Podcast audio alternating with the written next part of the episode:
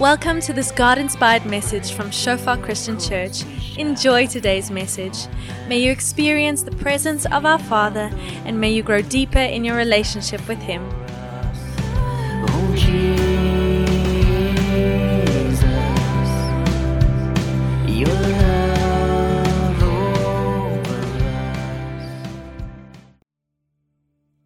Amen.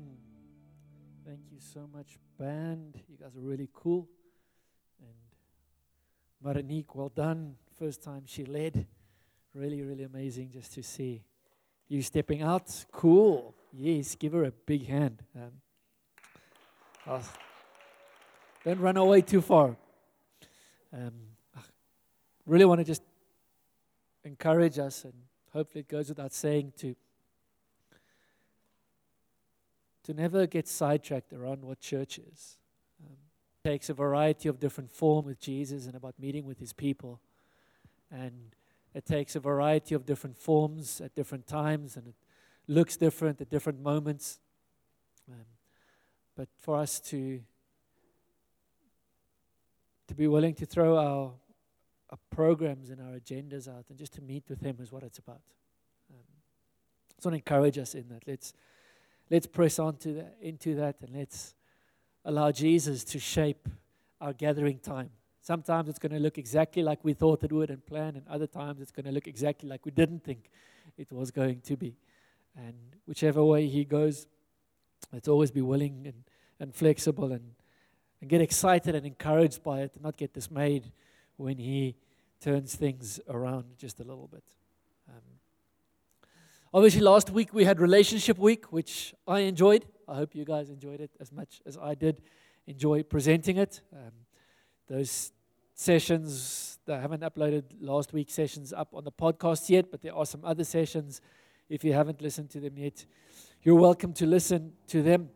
I want us to look at two passages of Scripture, which we probably know at least the story around them pretty well. And as I was reading them, recently, I just sensed the Lord just allow me to read them from a slightly different viewpoint and a different angle. And the first one is in the book of Judges, Judges chapter 6. And we pick up the story with, you know, the first line kind of sets the stone, oh, the stone, sets the tone for a large part of what's coming. And it starts, the Israelites did evil in the Lord's sight.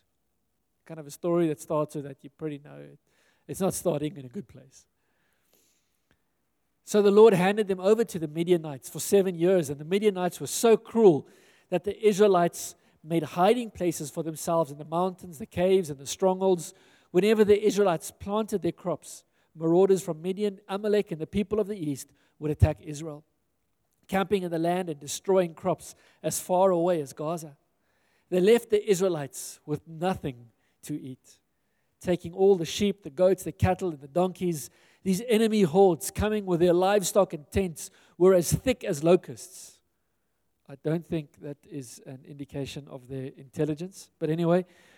And they arrived on droves of camels, too numerous to count. And then they stayed until the land was stripped bare. So Israel was reduced to starvation by the Midianites. Then the Israelites cried out to the Lord for help. And I get the picture here when I, I read this of a people who feel overwhelmed, a people who feel that right now life is too much, a people who perhaps don't know which direction to turn. And I think in our lives, we sometimes find ourselves in these situations. We find ourselves in situations where it feels like doesn't matter which way we turn, just like we're going to get a little piece of victory, the marauder comes. And just like we're about to be able to grow our crops and we have our first harvest, the Midianites are there again. And I was saying this morning, I, I think we easily underestimate some of us the trauma we've gone through over the last two and a half years. The last two and a half years, which have been unprecedented, at least in our lives and our parents' lives, in the change that happened how some of you as students would be able to, who were just speaking, I think it was towards the end of last year, speaking to some students who were just finishing up their studies and they missed out on their entire student life. They didn't have a student life which their brothers and sisters had been speaking about, the exciting of just being young and, in a sense, free and being able to enjoy life in a different way to how you were at school before sort of the reality of, of adult adult life kick in. I think most of us have stories of the things that we were able to do as students. I'm not even talking about the naughty debauch things, stuff with friends. And they lost that. They had none of that. Their brothers and sisters coming after them, they're going to have that again. But it felt to them as if that part of their life had been stolen. For some of us, it was a career thing. For some of us, it was a family moment or not moment that was meant to happen, that didn't happen, or that didn't wasn't meant to happen. It, it did happen, but there's been just so much upheaval in the last couple of years. And I think some of us haven't necessarily taken time to just slow down and, and process what we've been through. Some of us, as we're still grappling with that, we, we feel a little bit overwhelmed, just like the people of Israel have. And then there's verse at the end, or this phrase at the end, which is too often at the end in our lives, where it says, Then the Israelites cried out to the Lord for help. After seven years of struggle, and just as a little aside, little asterisk, let's not wait seven years of struggle before we cry out to the Lord for help. There's an easier way normally. And maybe just want to say this as well, perhaps not so much for all of you here. I think you know this, but maybe somebody listening I don't think we should buy into the theology that says that everything is going to go fantastic and well, and our bank account is going to be full, and our fridge is going to be full. There's going to be ice cream in the freezer. We're always going to have gas for the braai, or plenty of wood for the real braai, and we're just going to have friends all over the place. As long as we're following Jesus and listening to Him, nothing is ever going to, we're not going to get a flat tire. We don't even have to put petrol in our car. And I think that's a bad view of who God is and the way God. So I'm not trying to say here that we're in perhaps a difficult space, feeling overwhelmed because we were doing evil in the Lord's sight. In this case, it was an outflow of their evil. Sometimes it's just an outflow of a stupidity that we struggle, but sometimes it's an outflow of life. It's just life happens. Sometimes it's just the fact that we live in the midst of a broken people, that we ourselves, in some ways, are broken. We live in a broken world, there's brokenness all around, and that affects us. And so I'm, not saying that if you've been struggling or you're in a place where you're feeling overwhelmed, that it is only because you're doing evil in the sight of the Lord. So just for clarity around that. But then the Israelites cried out to the Lord for help. And when they cried out to the Lord because of Midian, the Lord sent a prophet to the Israelites and he said, this is what the Lord, the God of Israel, says I brought you up out of slavery in Egypt. I rescued you from the Egyptians and from those who oppressed you, from all who oppressed you. I drove out your enemies and gave you their land. I told you, I am the Lord your God. You must not worship the God of the Amorites in whose land you now live. But you have not listened to me. And in I, when I used to read, and my default when I read passages like this, it's amazing how I, I zoom into that negative, but you have not listened to me. And I read this as a sense of the prophet bringing judgment. And I think there is an, an element of that in the prophet's message. But I, I wonder how often we read, and I was just challenged to read this differently really, recently to see God saying as they cried out to God in the midst of their being overwhelmed, in the midst of their struggle, in the midst of the God, we actually don't know which way to turn. We are starving and we don't have a way out of this. A part of this, God, perhaps, is God saying, I've done this before. A part of this is God saying, There was a situation that you're in now that was even worse than this. And I did it. I brought you out of the slavery in Egypt. Where you are now is bad, but slavery in Egypt was worse. I rescued you from the Egyptians and from all who oppressed you. I drove out your enemies and I gave you their land. I told you, I am the Lord your God. Don't worship anyone else but me. God has answered that prayer before.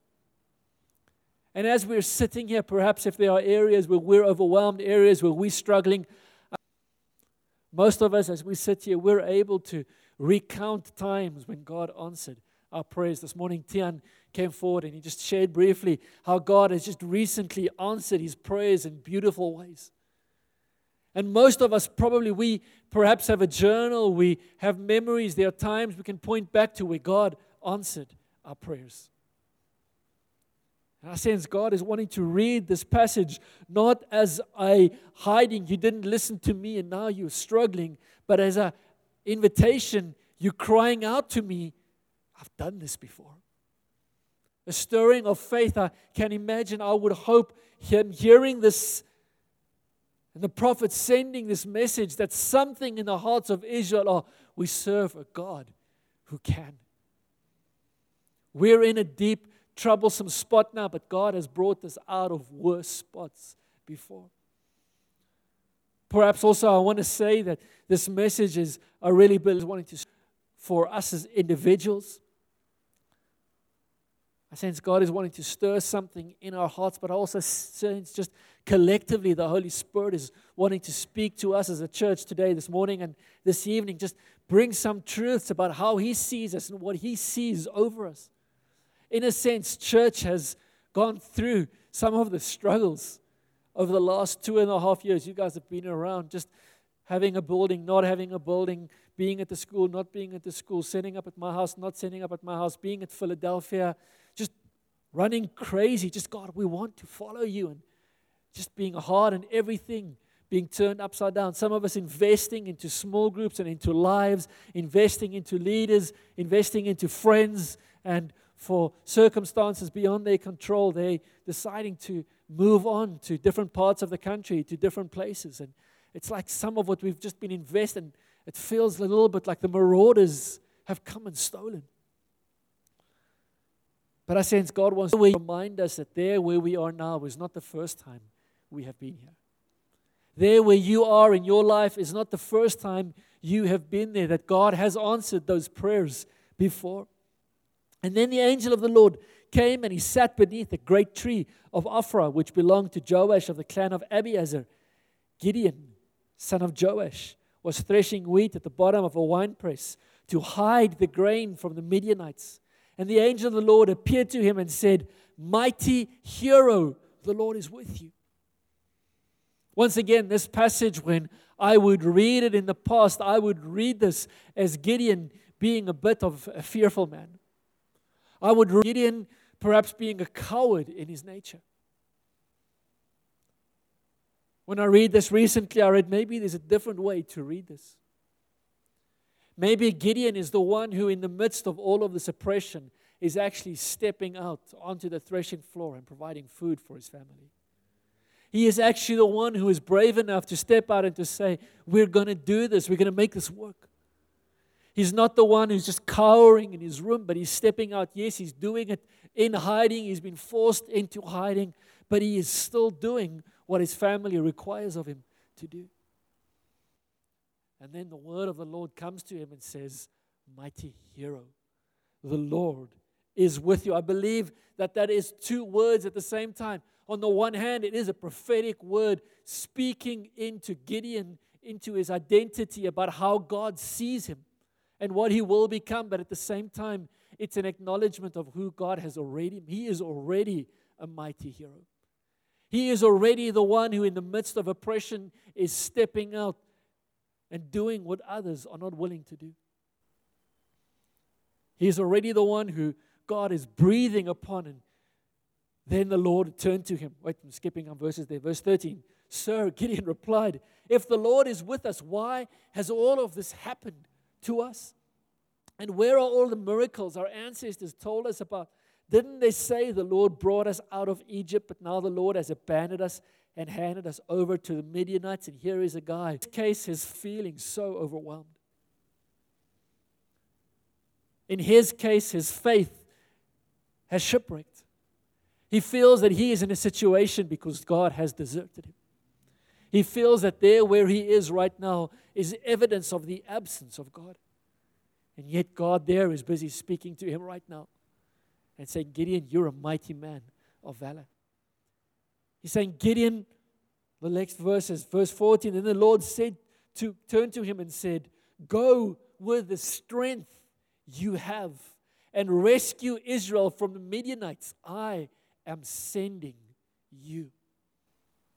I'm sending you. As I was praying for us as a church, I just sense God begin to wants to release these words over us, that He wants to look at you. He wants to look over us as a church, and He wants to say the first words that He spoke to Gideon there are mighty hero. Yes, mighty hero in what you will become, but also mighty hero in who you already are. Go with the strength that you have. It's interesting in this translation here, it doesn't say, I'm going to give you a whole bunch of strength that you haven't received yet. The strength I've given you is already enough. Go in the strength that you have. Go and take the land from the Midianites. I am sending you. I'm sending you because I am with you. And I sense God wants to say that over our lives individually and over us as a church. Go, you hero. Mighty hero, as this translation says. Other translations, mighty man of valor. Go, I am sending you. You already have the strength that you need. You have the strength that you need to go back to your workplace, to go back to your family, to go back to the places where you're feeling overwhelmed right now because I am with you. Not going to read the rest of the story, but Gideon from here steps out and he rips down an altar to Baal. He takes his father's oxen and he kills the oxen and he kind of has this big braai, uses the altar that he's ripped down as firewood and he burns his dad's oxen and he is just upset uh, the whole town overnight. So much so, the next day they want to kill him and bless the Lord for his dad. His dad stands up and says, Why do you need to fight for Baal? Surely Baal can fight for himself. And Gideon raises up from there. But Gideon has to step out first. And I'm not saying, please, I'm not saying go and just rip down a whole bunch of buildings and burn all your dead stuff. That's not what I'm saying. But I am sensing God is wanting us to begin to step into an element of boldness that He has prepared for us that He wants to look over you, that He wants to look over Gideon and say, Gideon, you don't have to be in hiding anymore. There is a place of freedom that I am calling you to. And so, every one of us, we have different places where we minister. I love the fact that you're just a few people here this evening, but tomorrow morning, when you go to your work, when you go to your class, when you go to your life tomorrow, you are going to interact with people who I, as a pastor, have no chance of getting close to people who aren't going to step into a church. They're not going to pick up a telephone to phone the pastor. They're probably not going to, in their time of tragedy and hurt and confusion, find a Bible and seek an answer there. But you are in their life. But you rub shoulders with them, but you have coffee with them. You're able to invite them for a lunch. You're able to say, Listen, I see you struggling. Can I pray with you? I'm going to trust God for a word. And one of the reasons why I'm really trusting God to restore a spirit of prophecy here to our church, for us to begin to pray, to prophesy over one another, to lay hands, to pray into one another's life, is because this is a great place to practice. It's got incredible value when we do it here as well. But you know, if we do it here and we're praying for people and we're hearing the Lord's voice and they're responding and saying, Yes, that is what God is saying to me, tomorrow morning when I'm at the cafeteria or I'm work, walking across my campus where I work or where I study or whatever it is, and I sense the Holy Spirit say, Go speak to that person, there's more of a boldness to do that. I've never been in the army. I think a part of me would have loved being in the army as long as I didn't have to go to war. All of the toys you get to play with, and but I, what I have done is I've watched a whole bunch of war movies. I don't quite think that counts, but in terms of discipline and, and really being in the army, but studied and read up a lot about war. And you know, one of the things that for me is just so beautiful is the way that armies, proper, effective armies, are structured. You have, say, a general, and this general has a bunch of different units under him, commanded by, say, colonels. And this general has a specific goal. This general has a strategy that he wants to achieve. The general has something that he has a strategic objective that he needs to work towards. And perhaps there are a couple of generals even working towards, and they've got, they've got different strategic objectives, but all together it, it meshes together into a plan. And so this general could have a bunch of different units at his disposal, and he could say to this unit, I want you to act in this way. I want you to get in your tanks, your helicopters, whatever it is, and I want you to go and take that town. He could say to a different group, I want you guys to stay here and build a hospital. He could say to a different group, I want you to go and don't engage, don't shoot anyone, just go and scout out. Just take your binoculars and just go see what is going on on the other side of those hills or fly your drones over. Every one of them have got different tasks to fulfill. When I look at the church of Jesus, I see Jesus doing something very similar. I see Jesus coming and, and speaking to a church down the road in whichever direction, and he gives them a clear instruction, a purpose, a goal, a direction in which they can go. And he can give another church down the road, equally loving him, a different direction, a different instruction, and say to this group, I want you to do this in this way, and to this group, I want you to do this in this way. And one of the mistakes we make as churches is we say all of church must look like this or all of church must look like this. This is doing, this is really working for them. And now this church must do what works for them, except this church mustn't do what works for them because this church has, you don't build a hospital in the same way that you take a town. And so I'm super comfortable with the idea that Jesus gives us different instructions and different calls and different mandates at different times. That He hasn't called the whole church across the globe all the time. Yes, we are all going to the same end goal the glory of Christ, the salvation of souls.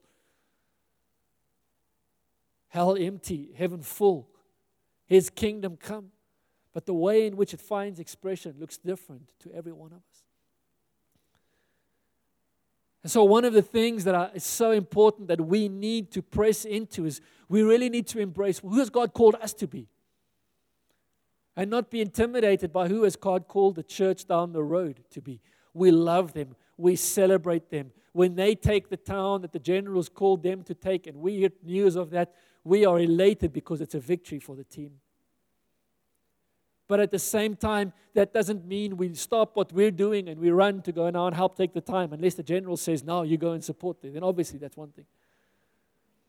And so we need to embrace who God has called us to be. And I know one of the things that He has called us to be is a church filled with ministers, as opposed to a church with a minister. I know that one of the things that God wants us to do is not to have two or three people up here and we are the people who preach and we are the people who pray and we are the people who lay hands on. We do that too. But that we are the people who pray, and we are the people who preach, and we are the people who lay hands on, and we step into our different environments. And I just have a, a knowledge in my heart that perhaps for now at least, God doesn't want us to be six or 60 or 60, 600,000 strong in a church, but He wants us to be a people where every one of us is equipped to do what He's called us to do. To step out where He wants to us to step out, to, to hear His voice, to, be able to minister the gospel in a beautiful way. And so the encounter series and Bible school for us, those are going to remain non negotiable. I was saying to some other guys, should we continue to do it? I said, if there are only two people and I'm the only teacher, I'm going to keep doing it because I know that's what God wants us to do. He wants us to continue to invest in people who can be leaders and ministers in whichever space we find ourselves. We need to embrace that phrased in the wording of Gideon here, I really believe God wants every one of us. God sees every one of us as mighty heroes for his kingdom. And so I'm going to just say this again, and perhaps the last couple of months or years or whatever haven't always been active around these, but I think it is so important for us, just like we did a little bit tonight, to not only push into his presence, but to push into his purpose to push into His love, His grace, but to push into the why He has put us here, the why He has put me here. And so, perhaps as a leader, part of one of the things that I sense God is just encouraging me to do is just to push us a little bit more, to push you a little bit more. To say, God's got more for you. One of the things that I'm learning more and more and being reminded of more and more is that for us, pressing into God is normally uncomfortable in some way. It's normally challenges the flesh, it challenges the nature of the human inside of me, it challenges the sight that I can walk by because I'm called to walk by faith. And that's uncomfortable. Since God is saying for us, it's time to embrace the uncomfortable.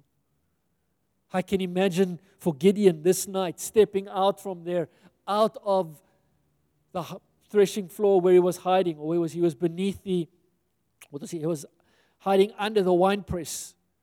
To step out from there and to say, Gideon, there is no need for you to hide anymore. That's uncomfortable. It's uncomfortable if for seven years we've learned to hide. And our God says, stop hiding. We see a similar passage, sort of a parallel passage of sorts in, in Matthew 16.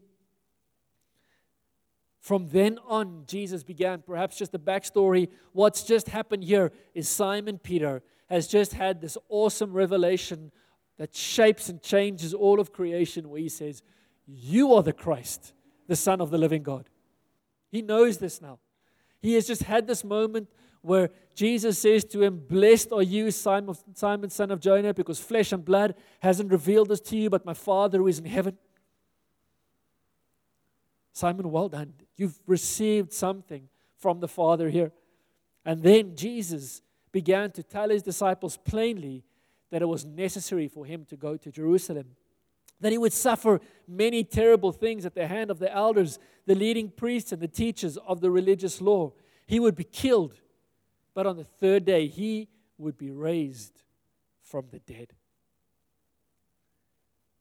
Before we carry on, he's saying to his disciples, he is going to be uncomfortable. He is going to go through stuff that's going to be uncomfortable for him and it's going to be uncomfortable for his followers. And then Peter, bless his heart. I take so much encouragement from him because I'm just as useless as he is at times. Because Peter took him aside and he had verses in Scripture some weird sentences and thoughts and phrases, and this has to be right up there with the most ridiculous thing in Scripture. Peter has just had the revelation you are the Christ, the Son of the living God. He has just had this mind boggling, life altering moment that when we come to that, we realize, whoa, this is who Jesus is. And then what's the first thing he does when he knows who Jesus is? He tells Jesus how wrong he is. He begins to reprimand Jesus. No, Jesus, that is not right. That's not what's going to happen.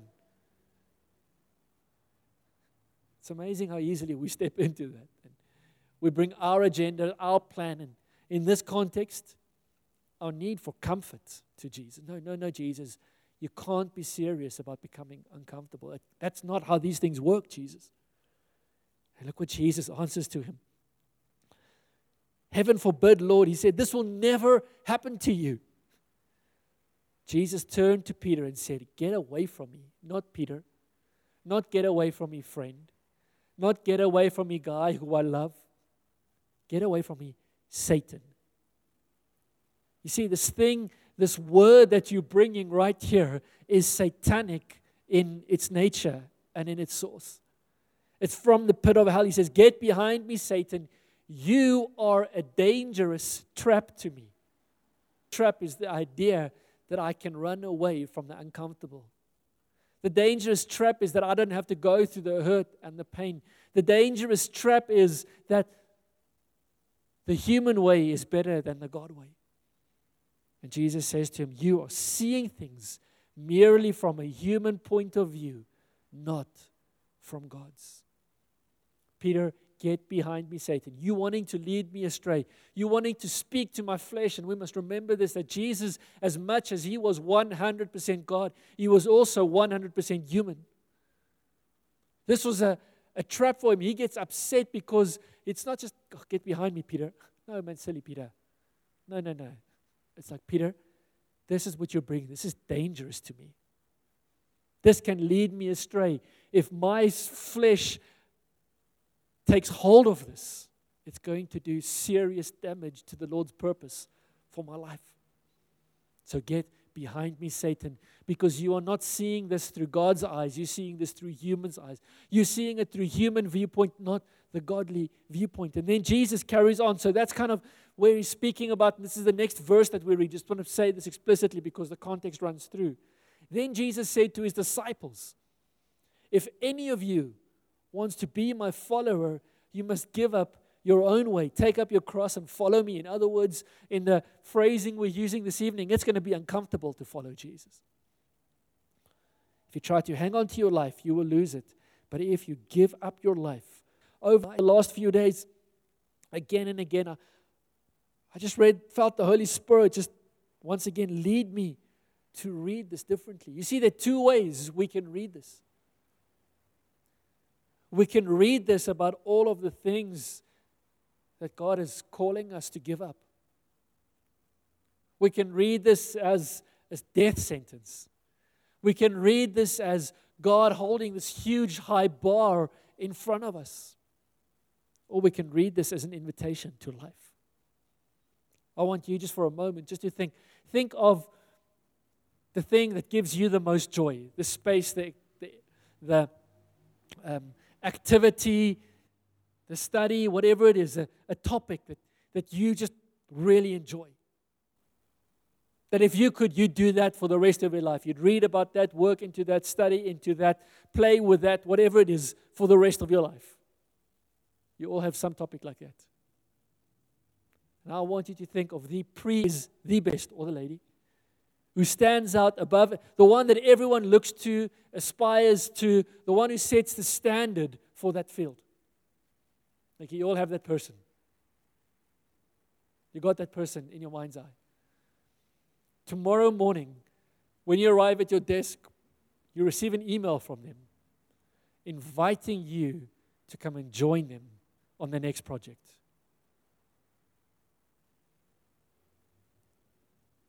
But in order to do that, you need to leave what you're doing now to go and join them.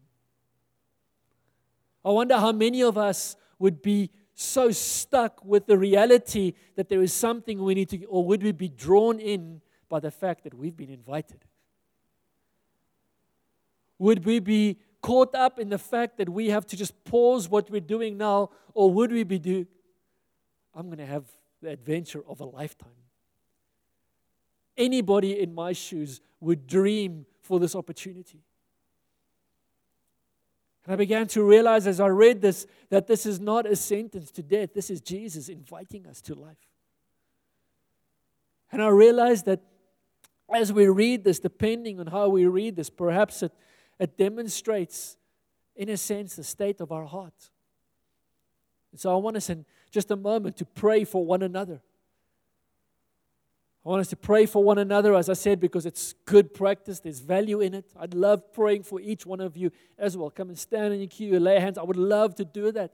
And there's a we will continue to do that, and there's blessing in that. There's a time and a place for that. But I also understand that God wants to empower us to pray.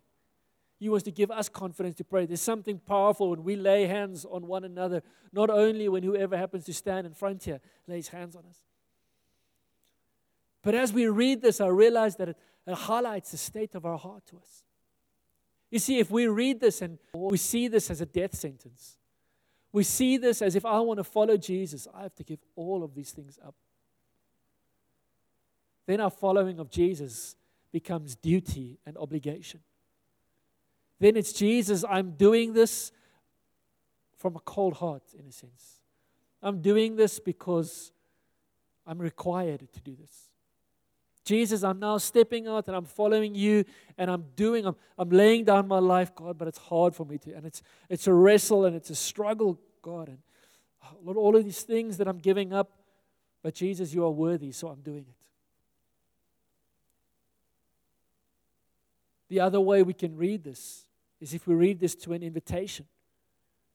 We realize that the King, the creator of the whole universe, the lover of our soul, the one who holds death and life in his hands, is reaching out his hand to us and he's saying, Come with me.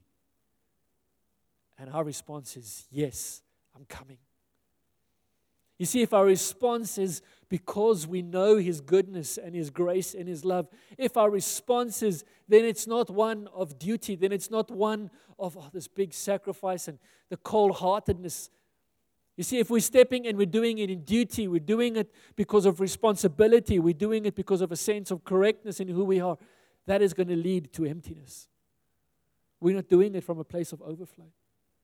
If we're stepping in and we're saying, Jesus is inviting me, and I'm stepping into this river that He is inviting me, and there's some stuff that's going to fall off along the way, but that doesn't matter because I'm stepping into this river of life. We're doing it from a place of being overwhelmed with His love. We know that He's inviting us in grace and in goodness. And so I want us to pray for one another. Most of us, we're going to fall into one of those two categories. I want us in a moment to turn to one another, and I want you just to be very honest with each other and to say, when you read this, which side do you fall on? And then we're going to pray with you. Because if you fall into the duty, obligation, must do this, all of the stuff I have to give up, I sense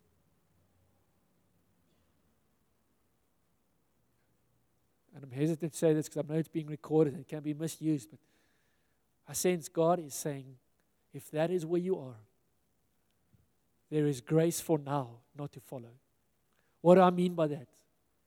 He says, first come and know my love. Just come and sit and come to a place where you taste and see my goodness. We come and experience right now. My this word that I sense God is wanting to speak over you is not do more and be more and accomplish more and step out because that's what you're going to hear. He's just saying, just come to know my love for you. And so we're going to pray that over you if that's where you are. If God has done that in your heart and you're at a place where from love and from grace, from a knowledge of His goodness, you're like, Yes, Jesus, I'm coming. I sense God wants us to speak the words of Gideon over one another. The words that he spoke to Gideon, and he says, Mighty hero, I am sending you. You see, God wants to send every one of us. God looks at every one of us as a mighty hero. But what I sense God doesn't want to do is He doesn't want to sense dry religion of duty and obligation. He doesn't want to send us from a place of, in a sense, dry religion into a dry world. He'd rather say, stay and wait and drink from the fountain a little longer. Because when you go, you're going to go filled with rivers of living water. And then you don't burn out. And then you don't run and grow weary, as scripture says. Then you don't come to the place where it's too much and all of these people have asked so much of me and I can't give any more. Yes, we get tired. But there's a place there where his word and His work becomes a satisfaction. Where Jesus Himself said, My work is to do the will of Him who sent me and to finish His work, but not from a place of duty and obligation, from a place of love and relational obedience. A place of knowing that the King of all of the universe is inviting me to journey with Him. God wants to say over us as a church, we don't have to hide anymore. He wants to say to you, you don't have to hide anymore. You can come out of hiding. You don't have to hide under the winepress. Don't worry about being overwhelmed. He's already given you the strength. But let's go from a place of love and acceptance. Let's work from acceptance, not for acceptance. We go and follow Christ because He has received us. We don't go and follow Christ hoping He will receive us. We go because we have tasted, because we have seen. And then He says, I am sending you. God wants to speak that over us. I do slightly different battle you. And tonight He's sending us perhaps for a moment to two slightly different battlefields. For some of us, He's saying, I am sending you to the inner room. I am sending you to taste and see that I am good. I'm sending you to discover my love. And for some of us, He's saying, I am sending you to a dying and a broken world because you have tasted and seen my love. You see, one of the, the dangerous things that could happen is if we are moving from a place of obligation and duty, we minister obligation and duty and we draw people into obligation and duty because we haven't tasted love and grace. So, God wants us first just to be overwhelmed, saturated with His love and grace, so that when we step out into others, that's what we are inviting them into. And He is willing, more than willing, to slow down for as long as it takes for us to taste and see that He is good. So that when we go, we go because He is good, not because we want Him to be good. So I'm going to pray for us, and then I wanted to pray for one another, groups of two or three.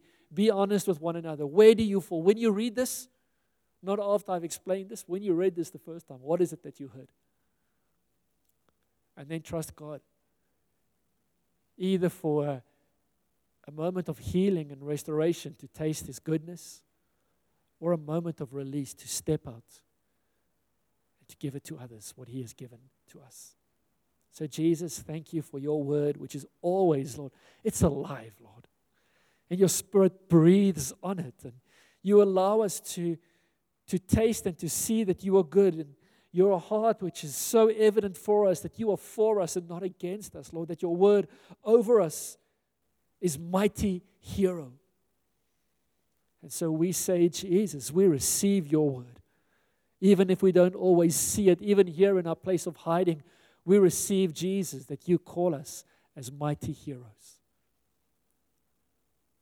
Thank you for the strength that you have given us, Lord.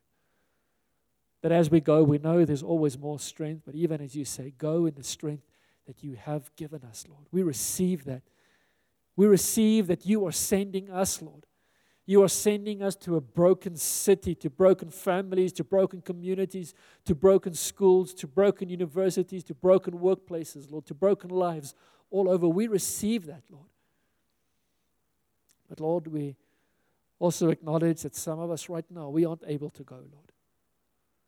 And Jesus, I thank you for the abundance of grace that we don't have to go just yet, Lord.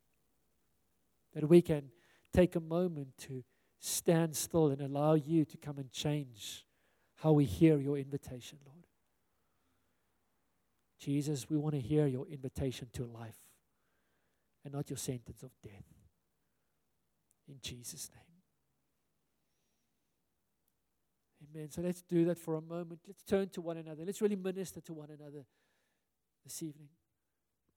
Take a moment and share where you're at, which one of the two. And then let's really trust God that in our prayer, He is going to come and work either a place of healing or a place of release, whichever is necessary for this time.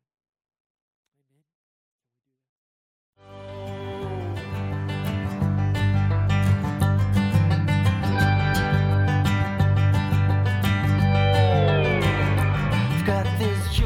Thanks for listening to this message from Shofar Christian Church.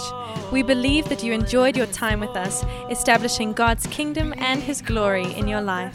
For more info, call us on 012 362 1363. Email us pretoria at shofaronline.org. Browse our website www.shofaronline.org or like us on facebook.com forward slash shofar pretoria.